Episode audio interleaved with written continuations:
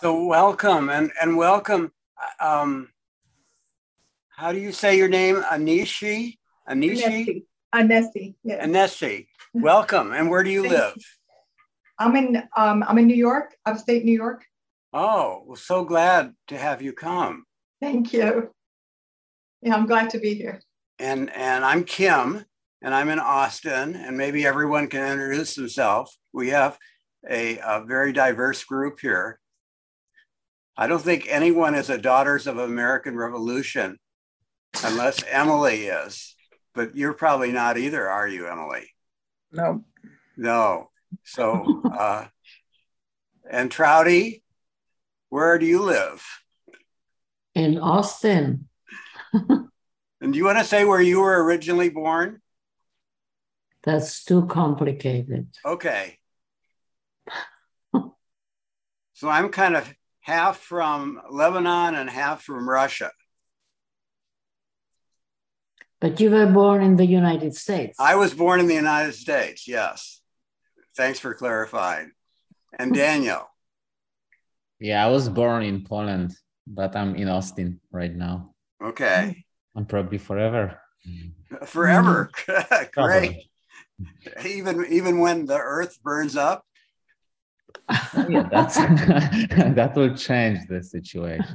Okay. And Mil- Milen?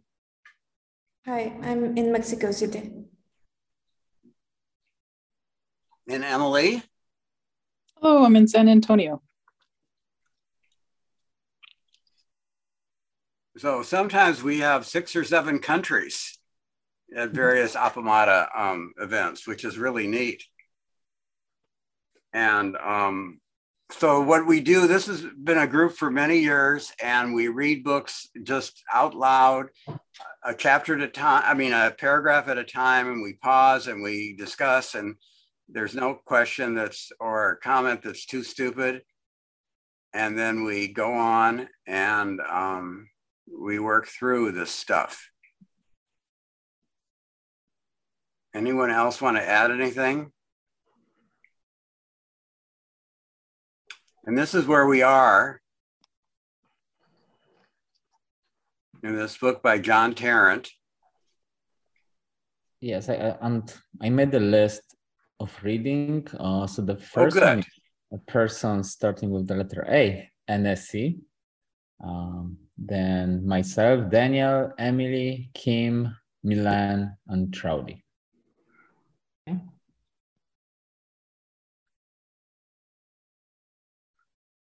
I didn't hear that very well. Uh, yeah. So, um, so yeah, the so the reading list, the first person. This is the order that we'll read in. Oh, okay, okay. And so who goes first? Did I heard my name somewhere? You're Yes. first because you're Oh, I am? you're A. Yes. Okay. And how just a paragraph? How long do you want me to read? Just a paragraph, just a Okay. paragraph. If it's a very short paragraph, you can do two. I That's fine. Mhm. Yeah.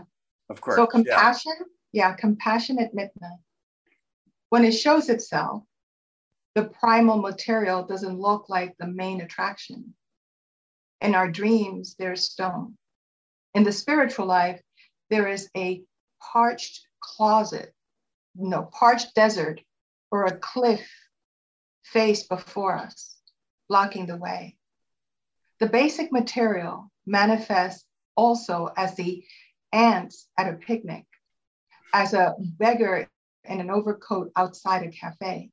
The beggar's hair is matted, his eyes are wild, and he smells.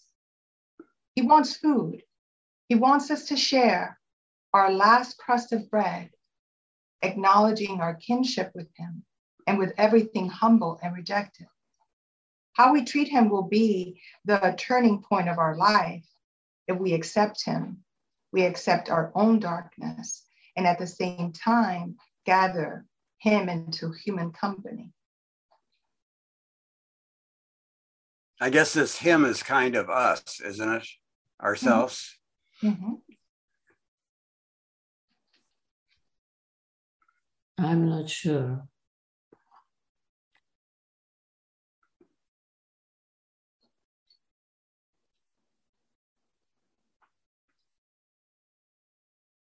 And, Yeah. and it's also maybe part of ourselves that we don't like that we're having trouble owning. But what do you think, Trouty?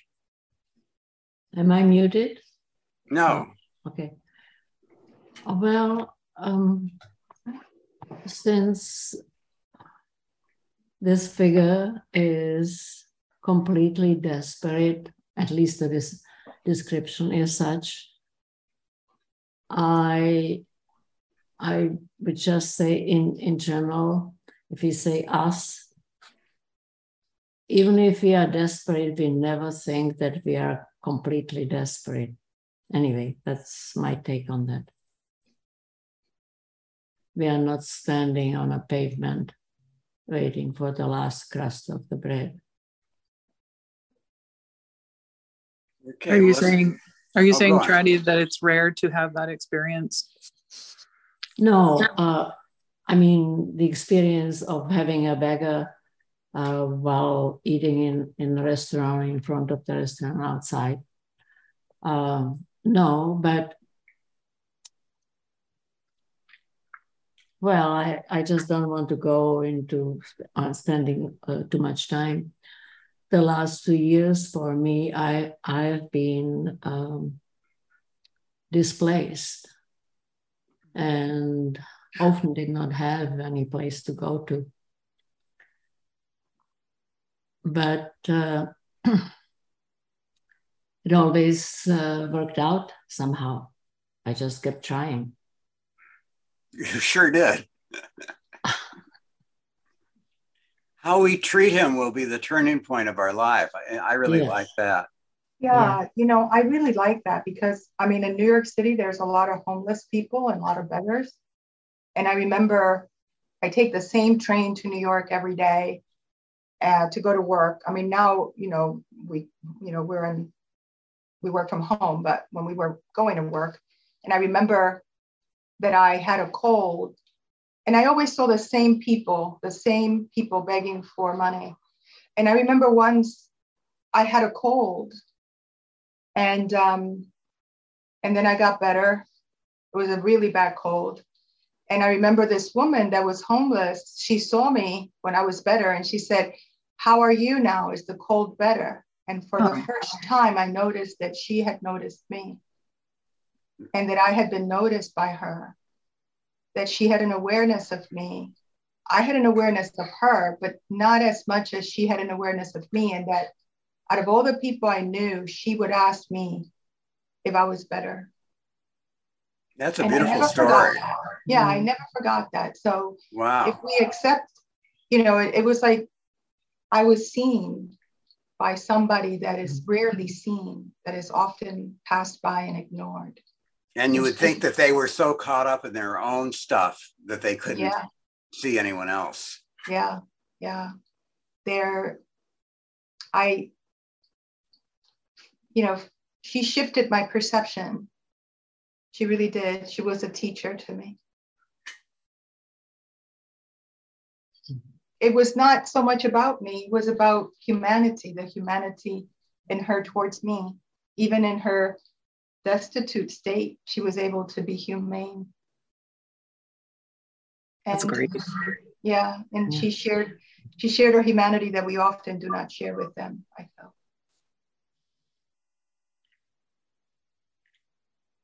Thank you.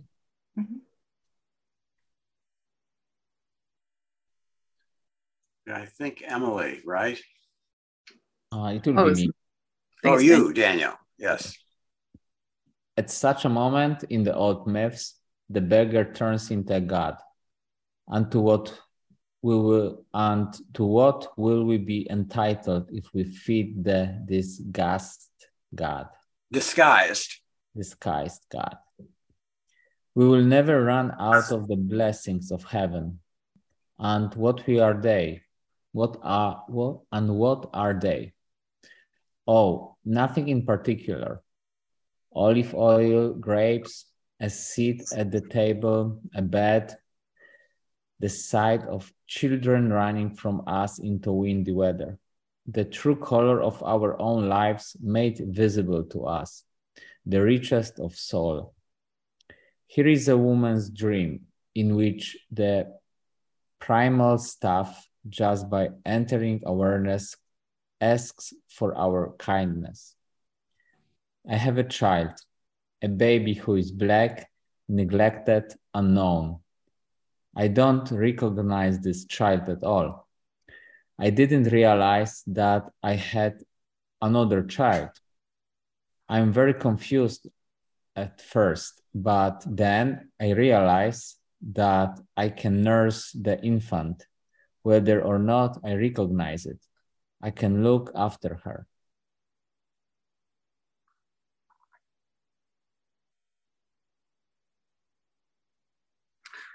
In this dream, the infant is like the baby Jesus, a hiding place of the spirit, the divine in disguise. When we see the foundation as an infant, we are beginning to love it. And with love, compassion appears in the midst of darkness. Compassion that will eventually help us find our way into life again. The next story takes this theme a little farther. A woman once told her lover that she had c- cancer when she did not. This action is so far outside of common sense, it is recognizable as an act from down inside the descent. Still, she explained herself to herself by remembering that her father had beaten her while telling her, If you don't lie, I won't hit you. But he, he hit her anyway. She began to lie as a protest, and mostly she would lie that she was sick.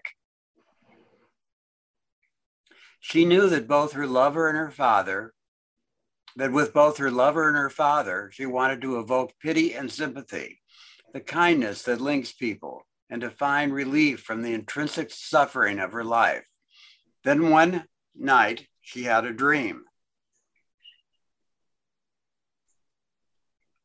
I am in the house where I grew up. My parents look tired and sad. The house needs cleaning.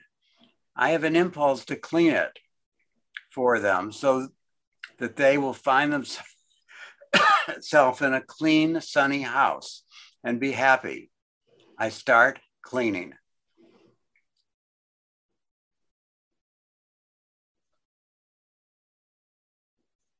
This dream is not interested in whether the woman is tangled with her lover or even whether she is lonely. Instead, it shows a softening toward the icons of her inner life. Her dream parents have become small and human, and compassion has appeared as a natural force. The dreamer feels concern for others, an impulse to deal with the dirt and stains of life. Perhaps the new direction is not here yet, but a gate has opened. To have compassion for our parents is to have compassion for our own history, and it turned to have compassion for their history, to let sunlight sunlight into the terrors of the ancient past which are always so near. And now that she can feel for her parents' plight, it is not such a large step to acceptance of herself, of the cruelties, cruelties done to her, and of her own failings. She does not need to steal a trickle of sympathy for a tired source. She is dreaming the cleansing water into being.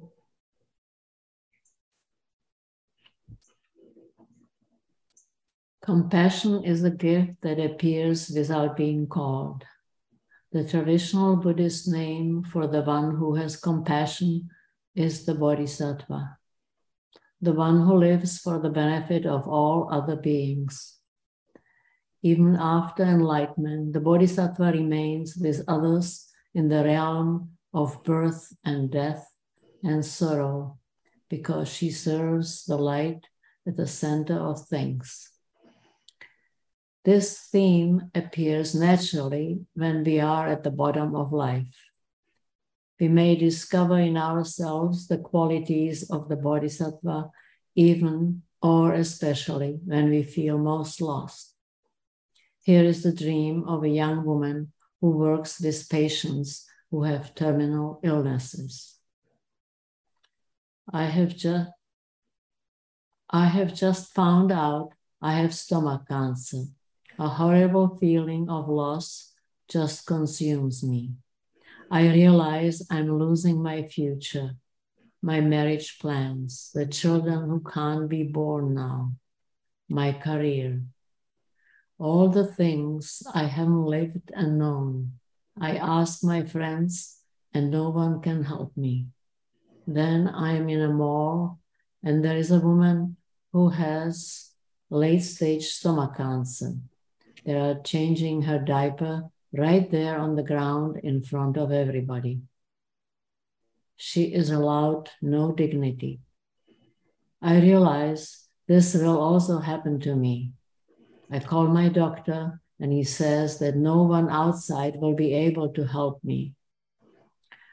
I will have to find what I need inside. I wake feeling disappointed, afraid, and alone.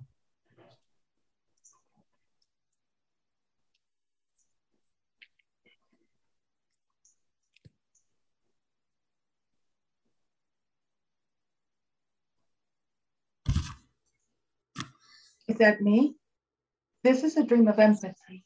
Yes, of the ways that, that we infuse each other with our feelings and our human plight. The dreamer has entered the situation of the patients that she, the patients she sees every day.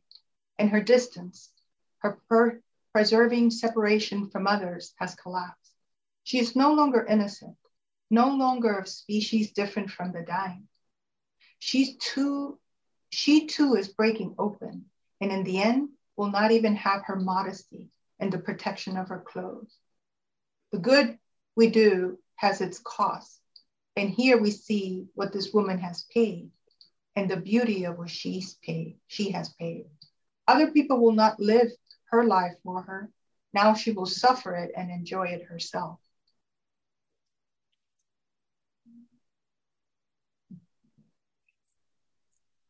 Welcome, Jay. If you want to join, uh, you can. You will be reading after Emily. Uh, oh, no, no, I'll, I'll just listen. I'll not read. Okay. Thank you.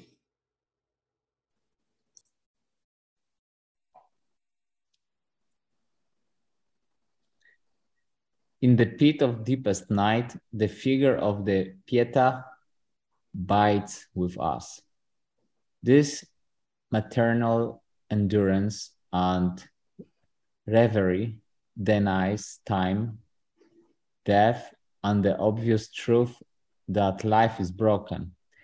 It appears through the woman bathing and perfuming the dead Jesus, through the woman in a trailer home, message, massaging the body of a dead boy so they can bend the limbs and clean and dress him. Nothing is being made here, but love is being maintained and that is enough. It will have to be enough. From this compassion, out of the bottom of hell, everything else will be born.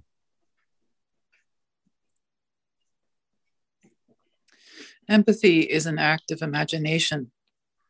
To participate with another person in her life is to make a connection not possible in the night of despair.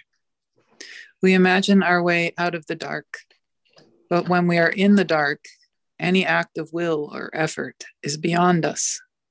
So, compassion, this poor, small first piece of the imagined world, like life itself, is born out of nothingness and is beyond anything we intend or deserve.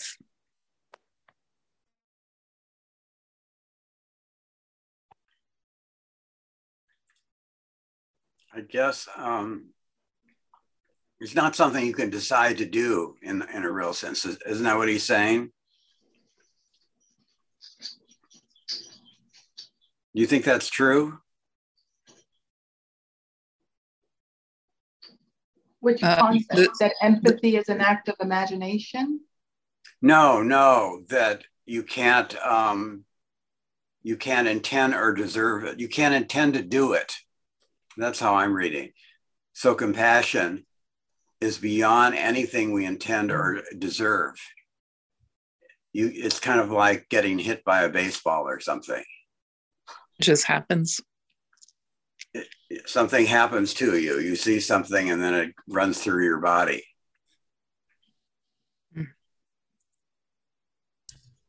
What why think? not? De- why not deserve? I don't understand that part. I, I understand that you know compassion can, you know, um, is not something that you necessarily think of. That it just awakens in you. But I don't understand why it be not deserved.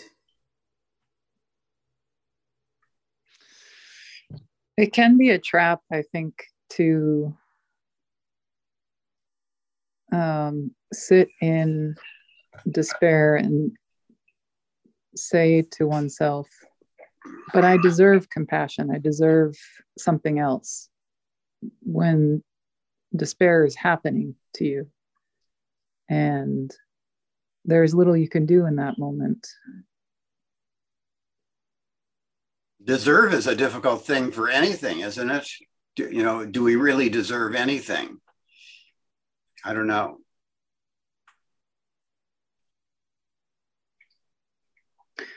Deserve can bring pain, I think. It's a it can bring an expectation that in some cases can be unreasonable. I mean, I think I see what you're saying, Jay. Like um, I like to think that everyone deserves compassion. But um, it can also be a trap, I think.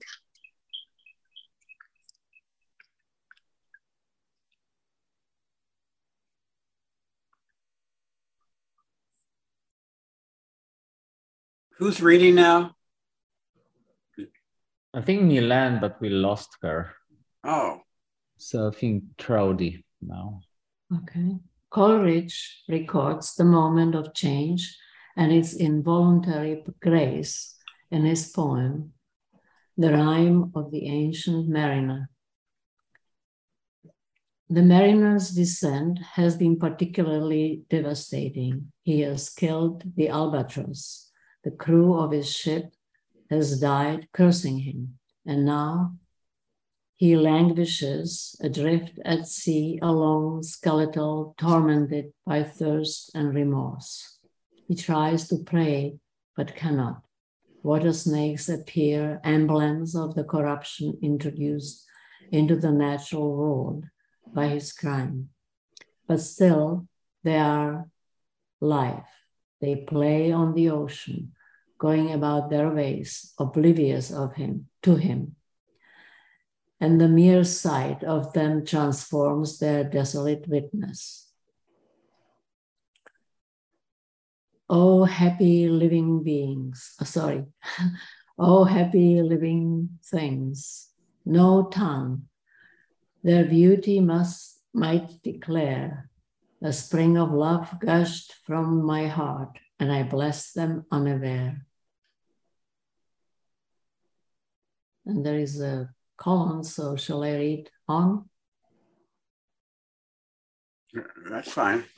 Okay. The mariner's delight and fellow feeling arising spontaneously breaks the spell. But his obligation does not stop at that moment. He's given an ongoing and unique character task, telling his story to strangers. This is the beginning of the path that in the East is called the Bodhisattva way. The actions of such a person are no longer selfish, but undertaken for the sake of the eternal itself. Compassion, stirring, has freed him from his stagnation, and he must now touch the souls of others.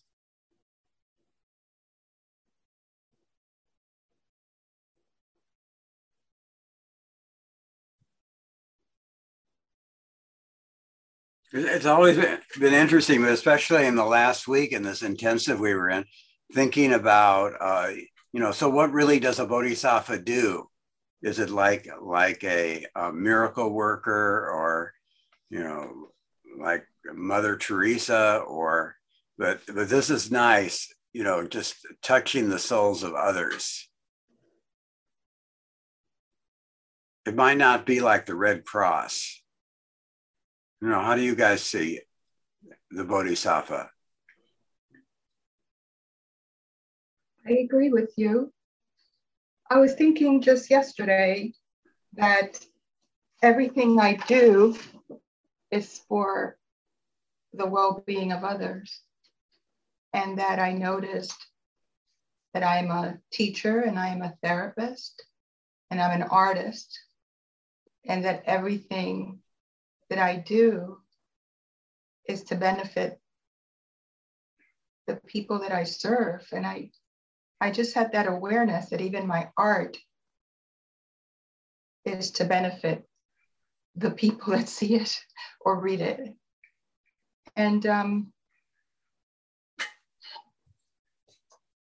so when we dedicate ourselves to, to others, we're there to help all beings. And compassion for them flows. In the pandemic, I feel because I've been so busy because of the pandemic, it increased that level of how can I help more because there's not enough time to be a therapist. So I do a lot of groups and things to help others in a larger forum, all for the benefit of, of others. So in a previous paragraph, it kind of said the same thing. And I said, oh, that's so interesting about the bodhisattvas. It suddenly kind of resonated deeply with me reading it here. Even though it's something I know, it's some it somehow landed very deep in me. And there's obviously like as I look at your your frame and see the beautiful flowers and the background and everything that there's a lot of self-care too. there is. It's beautiful. yes. There is. It's so true. Uh, it's good that you haven't excluded that person. You know, some aren't that good at that.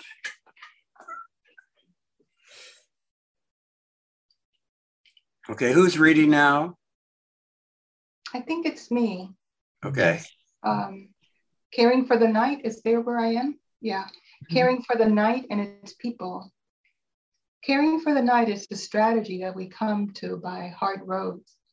For Dante, the landscape at the bottom of hell suffers from insufficient features.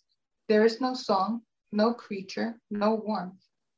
All is ice frozen and without movement. In the inner life, there's no seeing, no perception, no capacity for attention. By caring for night and the life made during darkness, we claim those pieces of ourselves that seem irremediably stuck in matter, the deficiencies and flaws of everything neglected, deficient, stubborn, resistant to illumination, unable to rise. We look for dawn in an inward and downward chasm where we must learn sweetness with our pains, acknowledging the sorrow like joy but its own integrity and landscape. The grief of life beg attention. They are orphans. They want to be loved. They hold our out their small hands, which grow larger and more substantial when we take them. That's very beautiful. Yeah, he has a, great way with words, I think.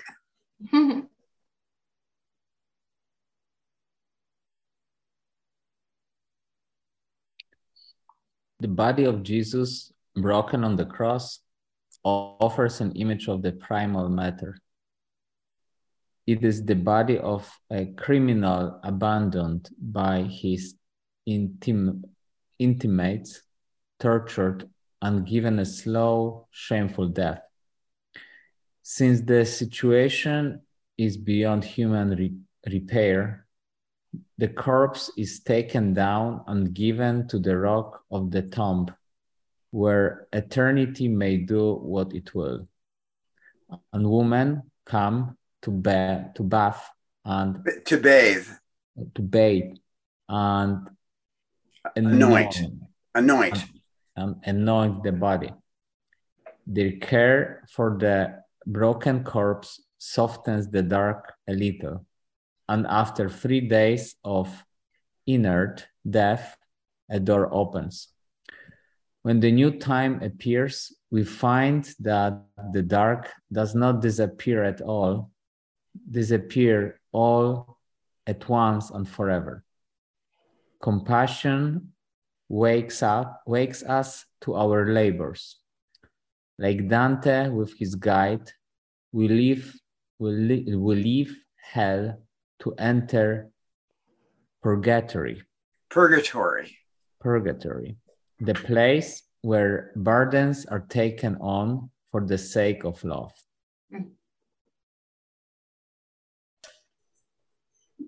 Uh, can I just say, I this is the first time. I mean, I haven't heard that word in a long time, purgatory, but it is actually really interesting to view um, purgatory that way as the place that we go to before attaining that higher truth, pure self. You know, it's like when I was raised Catholic, purgatory was the place you go the in between place that wasn't hell because you weren't ready for heaven. So this is really a a really new uh, way of interpreting that word, and I actually really like it. So. Oh, what you, what year did Catholics get rid of purgatory? Oh, I don't know. I didn't even know they got rid of it. So. I think so. In the '60s, was it? Was that when they purged Latin from the mass? Uh, it was at the same time. Yes. Well, it, honestly, it couldn't have been because I mean, I was born in 1974, and that was part of my Sunday school teaching, you know, lessons, purgatory. So that's interesting. Yeah.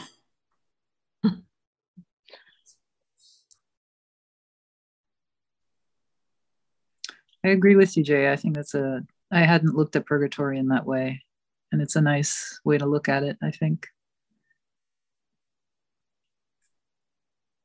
Wow, a new chapter.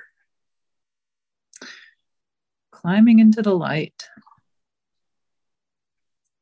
Love's tasks. Like the stars over dark fields, love is the gift of the eternal forces. We do not know why it appears.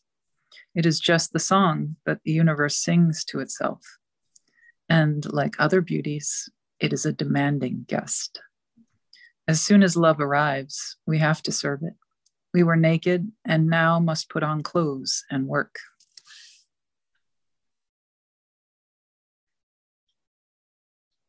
And Jay, you said you didn't want to read. Is that correct? Okay. There is happiness in taking on the tasks that lead us out of the darkness.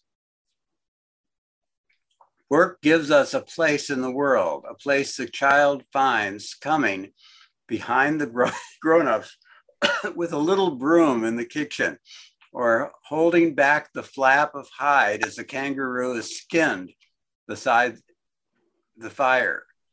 In Dante's purgatory, as opposed to his hell, the souls carry their suffering gladly, knowing that it purifies them and so brings them closer to God. This is a time honored attitude for spiritual labors in which joy comes from a lack of selfishness. Our pleasure is to carry the right burden, and this is the result of the change that came over us in the darkness.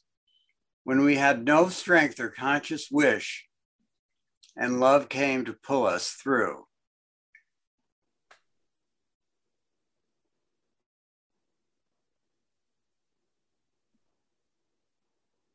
In such a way, a parent sits up with a child in fever behind her forehead The parent may be dog tired and will have to work tomorrow. And the night, which is long and frightening, but uh, but but sleep is not his first desire. The child vomits on him, and he does not mind. He is happy to be worried, to smell the smells of sickness, to have a child who is alive and needs to be washed. These labors themselves make him a parent, gives him a life beyond himself. Can I just say, as a parent who's had sick kids, I was never happy to be worried. You know, so I love this. I love this. I, am happy when they get well, but in the midst of it, I was not happy to be worried about their health. This is very interesting. Um, I don't think I want to say who it is, but someone in, in our Sangha was at inquiry. This was a few years ago and had just, just gotten over a very bad sickness and talked about how glad he was that he was sick, that as opposed to the alternative of not being alive. You know, so there's that. And there's also um, when I was growing up, my friend's father, um, well, I went to see him later and he had had both of his feet amputated. And he kept saying to me, this was, this is such a better choice that I made, you know, or so I'm so fortunate. Yeah.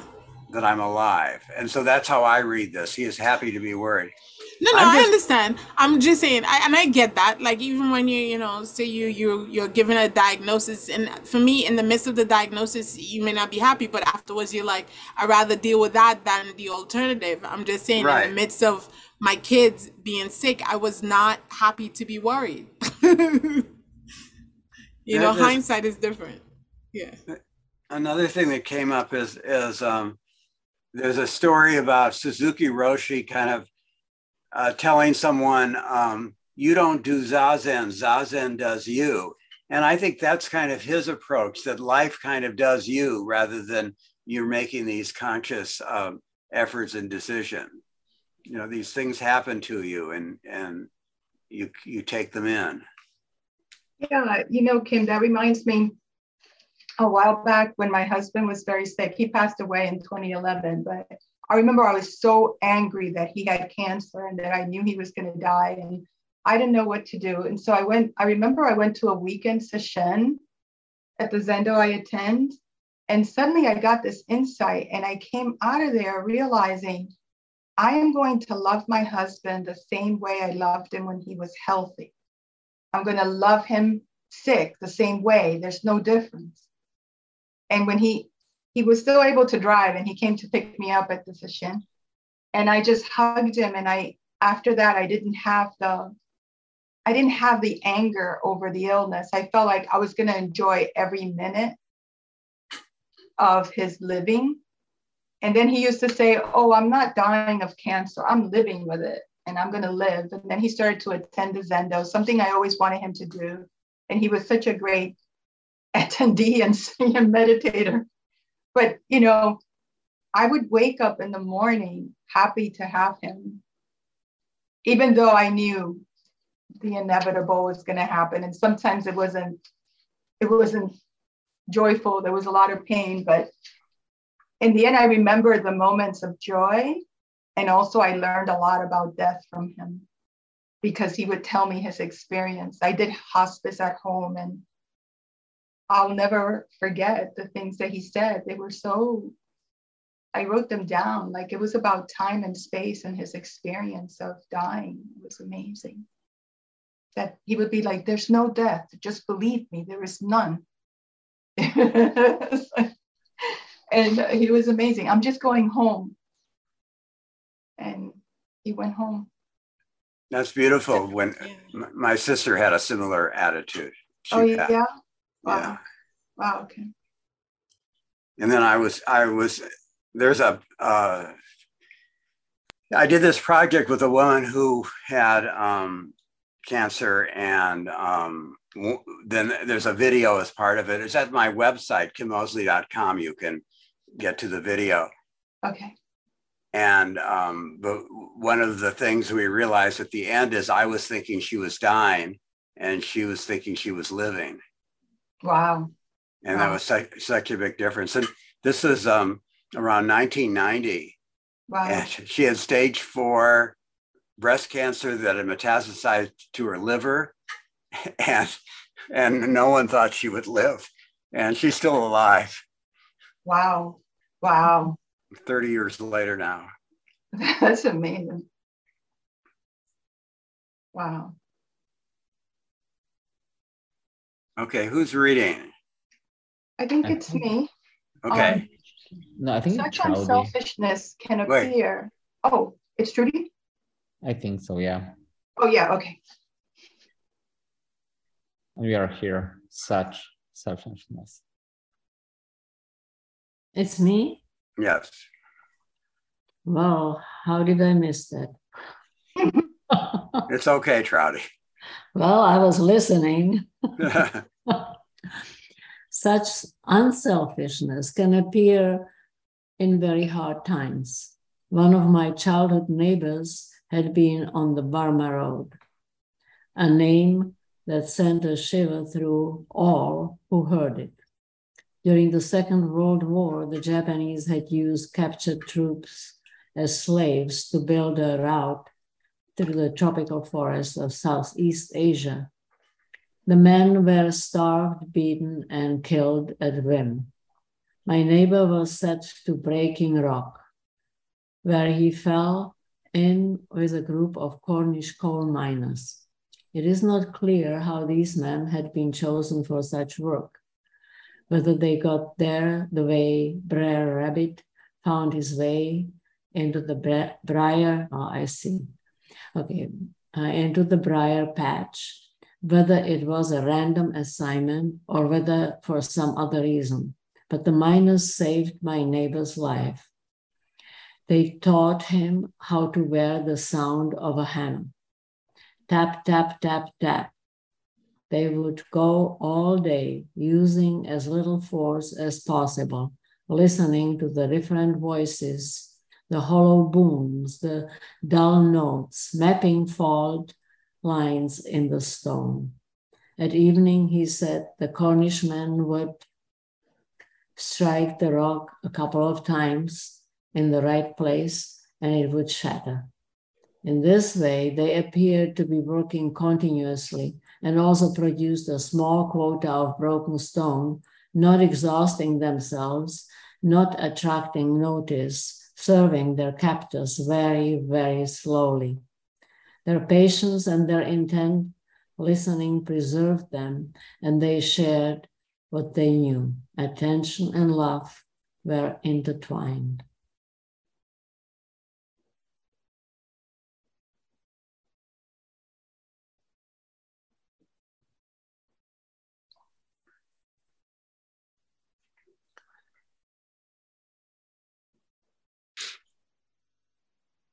I guess it's me.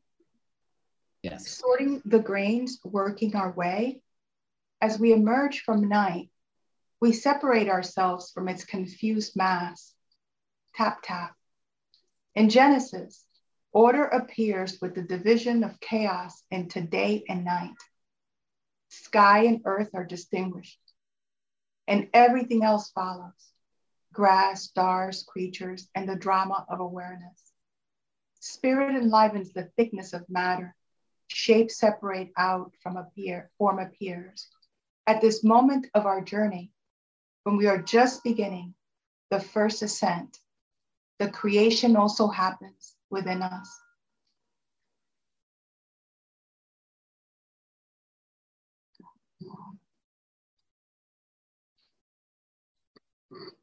In many ancient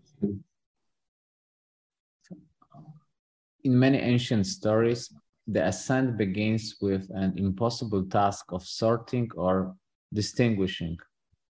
In the tale of Cupid and Psyche, a soap opera of classical times, Apuleius gives an account of the heroine's emergence of uh, out of darkness through various labors. It is a story that contains many elements of the inner journey, a fall from innocence to destiny, tasks undertaken during the night, including a visit to the underworld, help from unexpected sources, and finally, an ascent followed by a union or a union in marriage. Psyche, usually translated as soul, was the youngest of three sisters, and so lovely that people began to attend on her rather than on the shrines of Venus. The goddess of love, angered, asked her son Cupid to make the human girl fall in love with some dreadful outcast with no prospects. Meanwhile, since no one had the courage to propose to such a beauty, Psyche was lonely and miserable and began to hate her own charms. Her parents consulted an oracle who advised them to prepare her for a wedding with a vile winged monster, terrifying even to the gods. Psyche's innocence seemed to have attracted catastrophe, and she herself, as a dutiful daughter, insisted on following the oracle. Her parents dressed her in mourning and left her to await her grim bridegroom at the top of the cliff.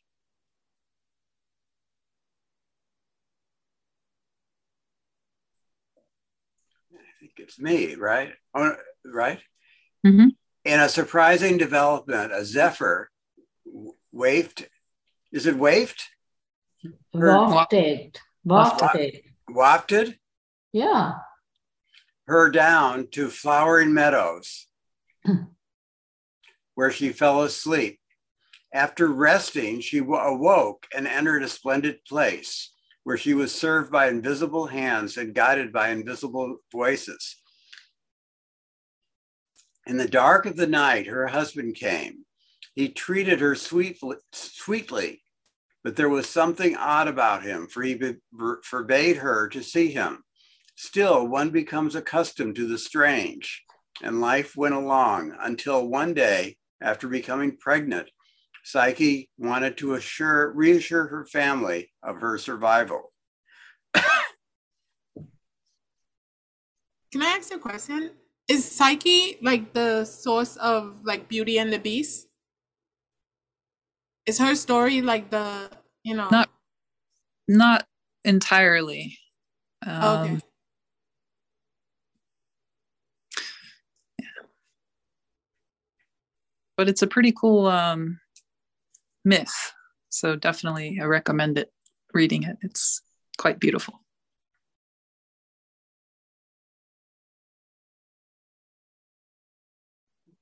Though her husband advised against it, she brought her sister into sisters into the place and gave them gifts.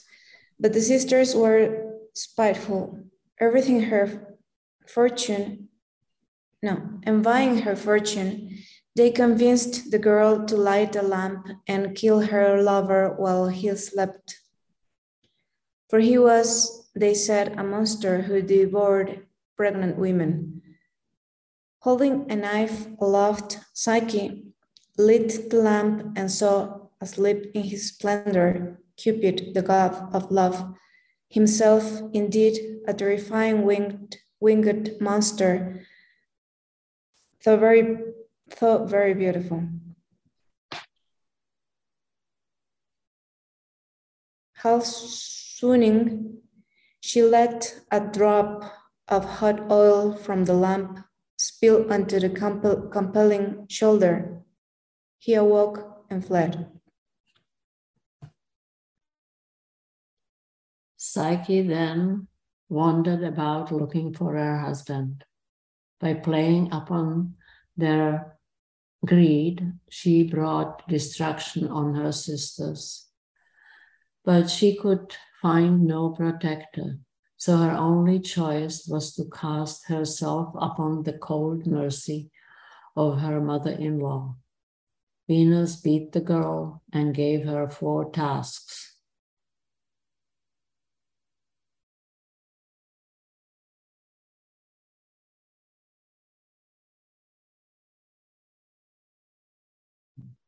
We are back to NSE.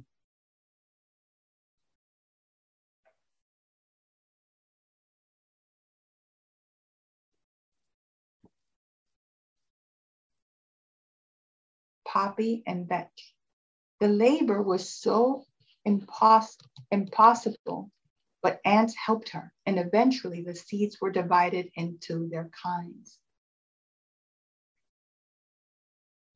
Psyche's second labor was to fetch golden wool from the deadly magical sheep. She was about to kill herself in despair when a humble and friendly reed told her to wait till the afternoon when the sheep rest and she could gather the wool from briars. The third labor was to fetch water from the inaccessible source of the river Styx, which was guarded by dragons. An eagle came to aid her, filling the jar for her. And the fourth labor was to enter the underworld with a box and ask its queen for some of her beauty to bring back to Venus. This time she received advice from a kindly tower, which she had climbed again in despair in order to fling herself uh, to her destruction. The tower instructed her to refuse any request for help on her journey, no matter how deserving or pitiable the supplicant might seem to be. Further, in the palace of the underworld, she must refuse an offered banquet and a comfortable chair, but sit on the ground and eat only a piece of bread. Psyche followed this advice and obtained the box. Since the goddess of love is the source of beauty, we ought to be suspicious that she asked to obtain some for her. But on the way back from the underworld, Psyche could not resist opening the box. A deadly sleep overtook her, and she swooned, but lovesick's love. Her stricken husband had by then recuperated enough to fly out and retrieve her. In the end, Cupid persuaded the ruler of the gods to make the marriage official. And Psyche and Cupid live as immortals together in the heavens.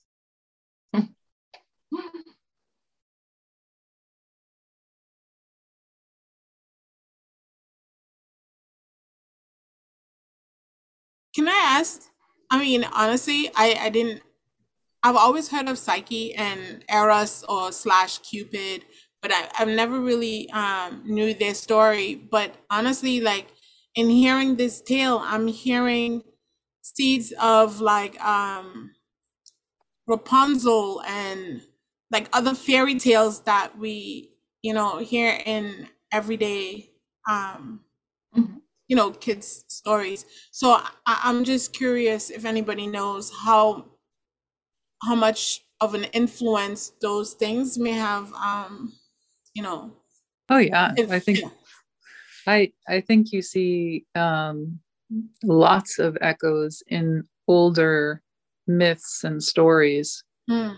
from very old sources it just can't help but be passed through countries and times yeah it's just i've never seen you know it's like i've you know you you've heard stories about um cupid and um, Zeus and stuff, but I've never seen the relationship with um, fairy tales except with this story. I'm like, whoa, hold on. you yeah. know, so I was just curious.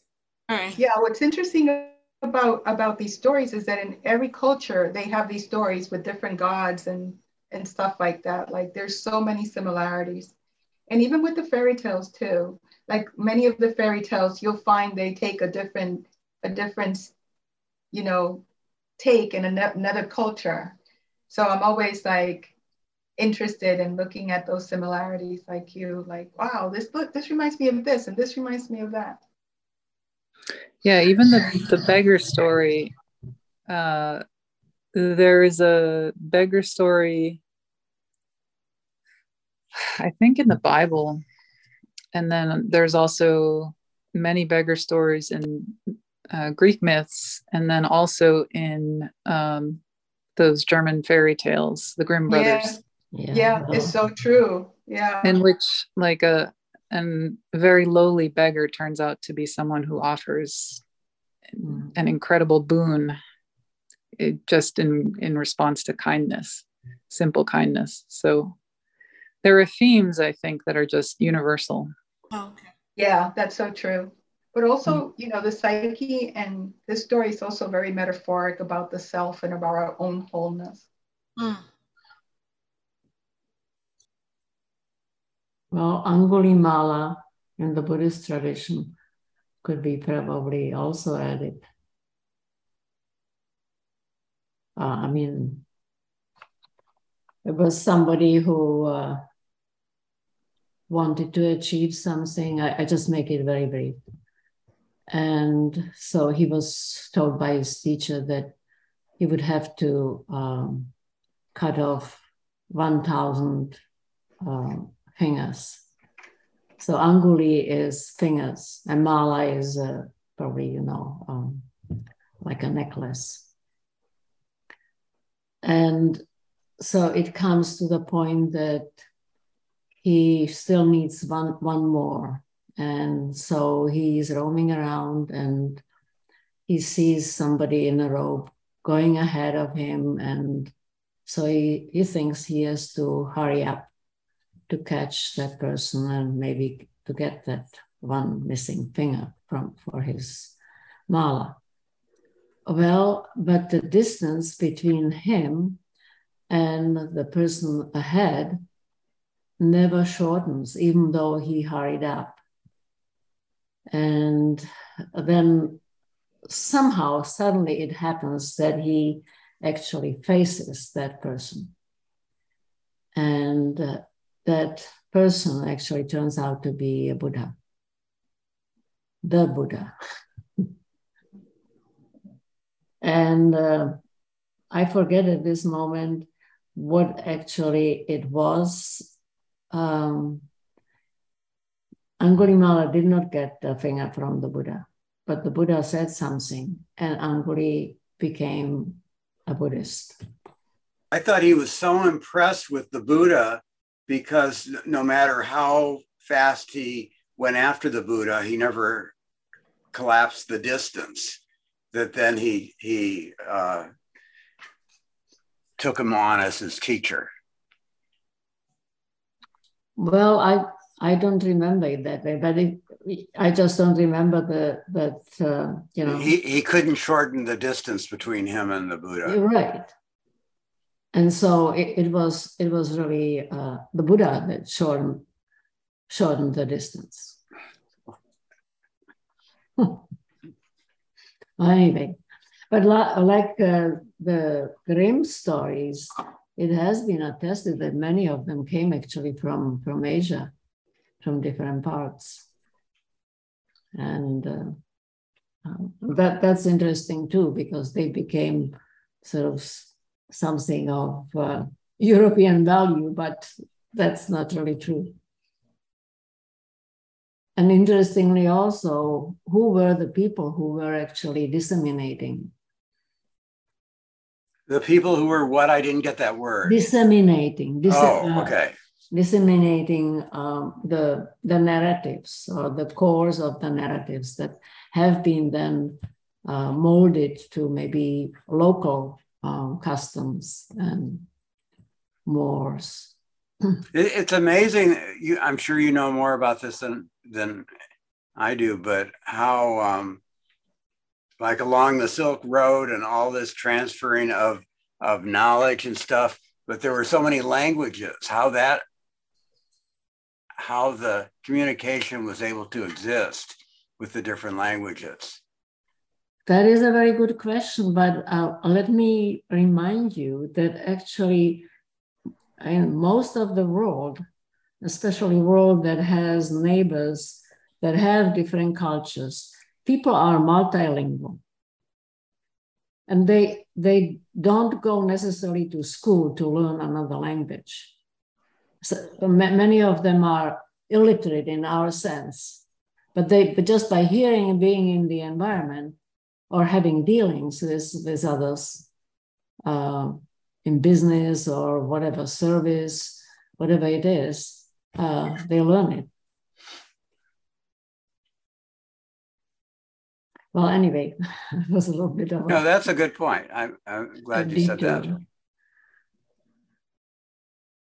And uh, I, I, would like to uh, point out, I mean, Silk Road had a, a sort of a smaller road going south into Gandhara and India, but it wasn't the main road.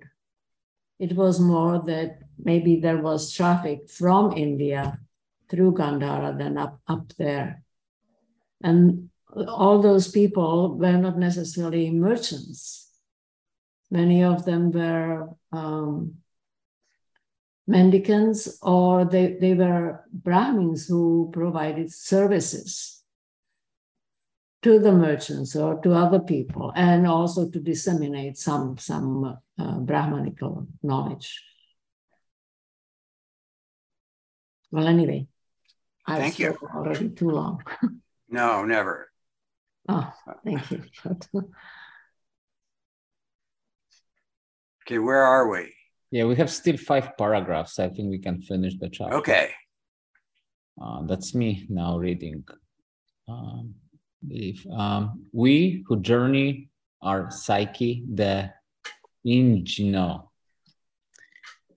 We fall, we always do. We are left forlorn.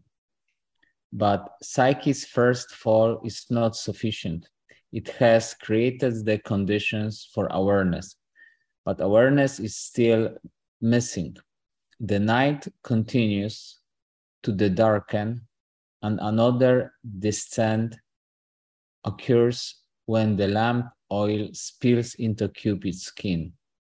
Psyche must match, harmonize with the austerity of the nightfall, even in the underworld place.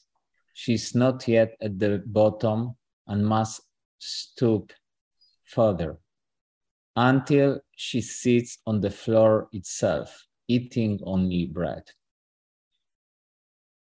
Venus hates Psyche for all the usual mother in law reasons. But underlying this cause for her ordeal is a deeper truth. In order to know union, we must have separation.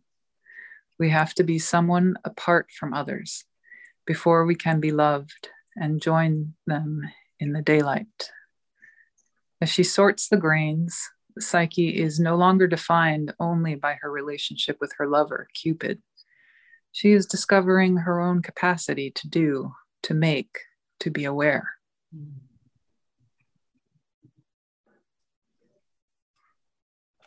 The individual life appears as we rise from our dark bed.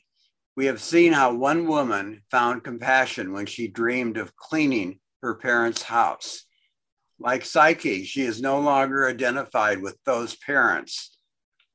And in performing tasks for them, she makes her own life. Her fate, her inner experience, her suffering have become separate from theirs.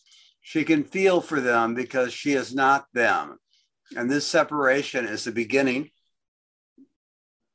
of freedom. Job too has the benefit of a God separate from himself, with whom he can quarrel. Awareness, then, is not a passive receptivity, but an achievement, a consequence of many tasks. At the beginning of the ascent, we have to earn our awareness and actively intend to develop it.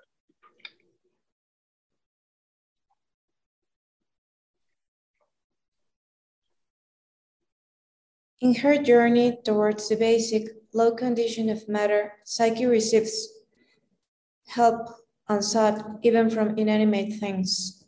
She knows an impelling of empathy, of participation, a sense of affinity with wreaths and towers and birds. And what of that ants who held her to sort the, the grains. I, I fancy there are spirit in disguise, so easy to overlook in the odd forms it takes, hiding in the ignored bits of life, sustaining the girl when she is beyond other help. Okay. Is this where we're going to stop, Daniel? Yeah, I think we, we made a good progress and it's a long chapter now. Okay. So we take 10 minutes now to uh, write or sit or sing or dance Walk. Or, or walk or walk. Thanks, Trouty. Or do nothing. and then we'll come back in 10 minutes and um, we'll just have uh, four minutes then to uh, maybe share where we went. Who would like to share? Well, I'll, I can go first. Great. yeah. No, um, I really liked the psyche story, and it just made me think about um, how sometimes we have to hit rock bottom and let go of everything that we think that we know um in order and start from scratch in order to get to the light because i think like the conditioning can poison you know the um the direction and growth. And um it's in her story it just made me think like how often in the moment that we're ready to give up that's when we i i for myself i've stepped out of my step out of the way and i'm ready to surrender. I've given up and then the answer appears. I was like oh my god. You know in that moment of surrender when i'm like that's it that's when the answer usually appears and everything I, every time i think i'm gonna remember the lesson i find myself still getting in my way but that's a whole other story. Anyway um but it also uh, and the other thing was of myself i can do nothing and even though like in the um story he said the ants were spirit but i felt everything was spirit from the eagle to um eris everything because she didn't accomplish any of those things by herself. You know she um had assistance. So i i i think like it just reminds me to tap into all of my available resources and strength to accomplish stuff knowing that i i do not do anything alone. So those are my points. I am complete No, thank you. I've uh, sat with those stories since I was a little kid, and it's wonderful to be able to come at it from a new direction and hear other people's thoughts. Uh, because there are things that I just didn't think about very deeply as a child. So it's wonderful to have the opportunity to um, get the experience and look at it through a completely new lens.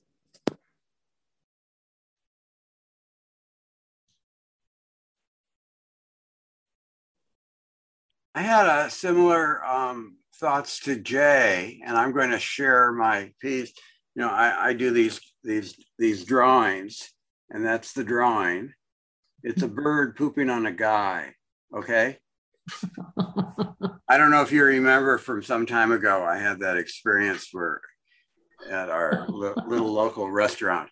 I think I'm the one sitting and even the one loving, and obviously the one living.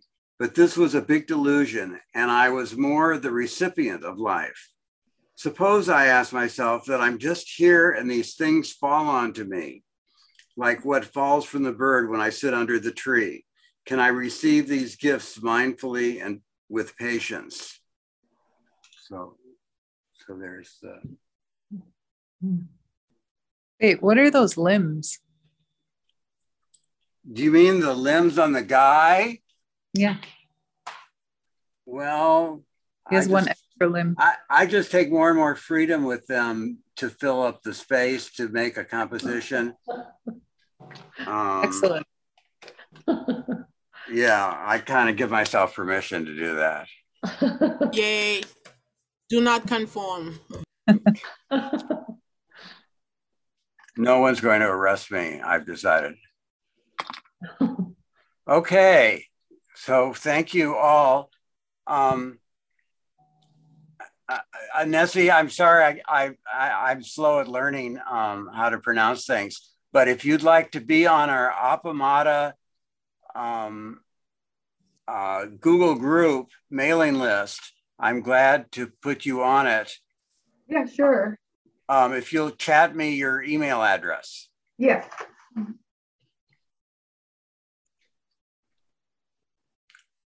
Also, uh, Wednesday night, I'm I'm leading the koan study, and it will be really good. I promise. Yeah, I signed up. Oh, good. Yeah, I did because I have time this week, so I signed up for a couple of Oh, things. I'm so glad you'll be there. Yeah, It, it's one of those really, really simple koans. And it's so Which one? simple. Oh, I'm not going to say, but it's oh no, so, yeah, you can't. You can't. It's uh, yeah. it- it's it's so it's so simple. You wonder how could it have survived for um, 1300 years? Okay. Hold on one second. I, I'm having a problem with my computer. Oh, there it is. Let's see. Oh, we lost Emily. All right. I'm putting my info. Did nobody else have um any takes? Any what? Any opinions of the Yeah, reading or, or feedback? Oh, I'm slow on the uptake. I need to process it. Okay. Danielle, Milan. Trouty, I have a little uh, Buddhist question for you. I'm And- sorry, I can't hear. I turned off the, Uh, the sound. Did you say something, Kim? No, I'm I'm asking Trouty a question. Okay. Um, with the Theravadins, do they um, mostly conceive of there being one bodhisattva at a time, and the bodhisattva is a Buddhist in training?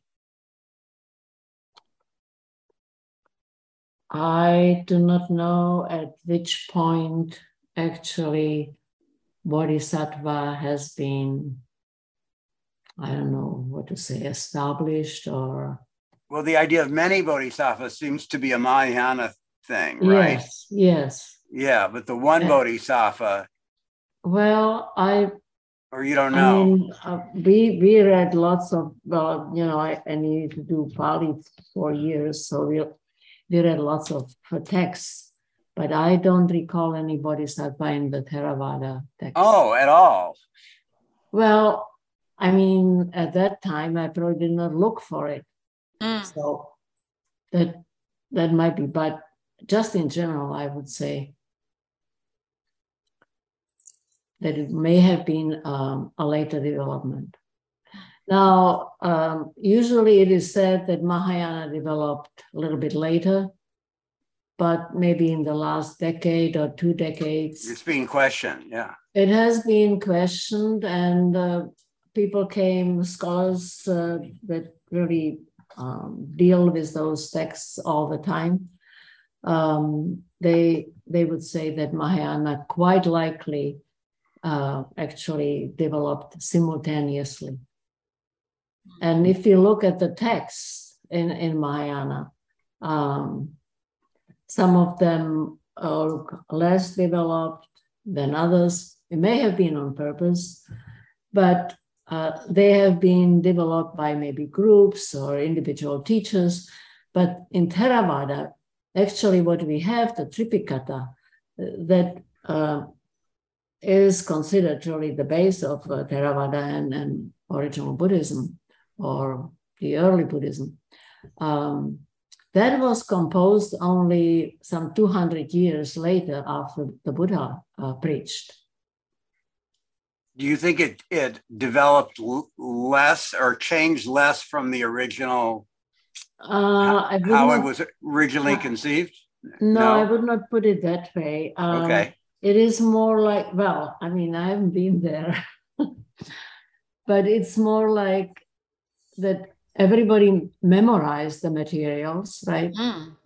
And then it has been written down a couple of hundred years later.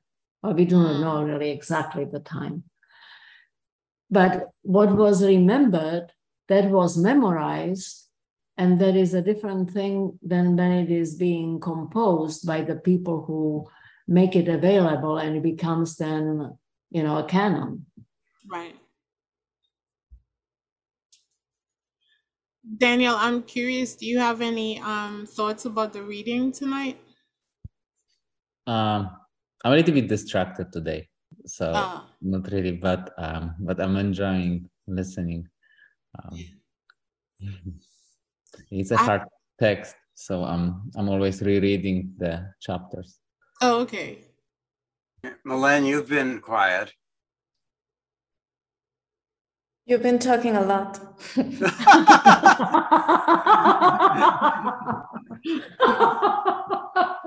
I'm just. I'll, I'll tell my, I'll tell that to my wife. no, She'll get a laugh out of that. I just um, I, I really like this phrase uh, that says in the reading, um, like the stars over the dark fields, love is the gift of the eternal forces. We do not know why it appears. It is just a song. It is just the song of the universe, sings to itself, itself. And I was just rereading in the 10 minutes uh, the first lines of the Katagiri Mm. Past reading. And I related it to this paragraph. It says, You cannot build up your life force after your birth, but life is something you can build up. You can totally accept the energy of your life force. You can use it to embark on a new life from now on. And then, um, whoever you are, your life is very precious because the original energy of life is working in your life. So I related this energy that Katagiri was talking at the beginning of his book with the love idea Yeah. of this one reading of tonight. Yeah. I I too love that uh, statement because I I do believe that when we come into this world that we are in touch with that our essence is love and it gets bogged down and you know um cloud clouded i don't know but it but i i too love that statement because i know that I don't have to do anything to get that love. You know what I'm saying? I'm already worthy and it's already given to me freely and it's available to me. So yeah, that's pretty powerful one. Yeah. Gives us a lot of hope, doesn't it? Yeah. You just have to sit there let, let it rain. Let it rain. All right, guys, okay. I take my bow. Thank you. Bye. Bye. Thank you. Bye. Thank you. Thank you. Thank you.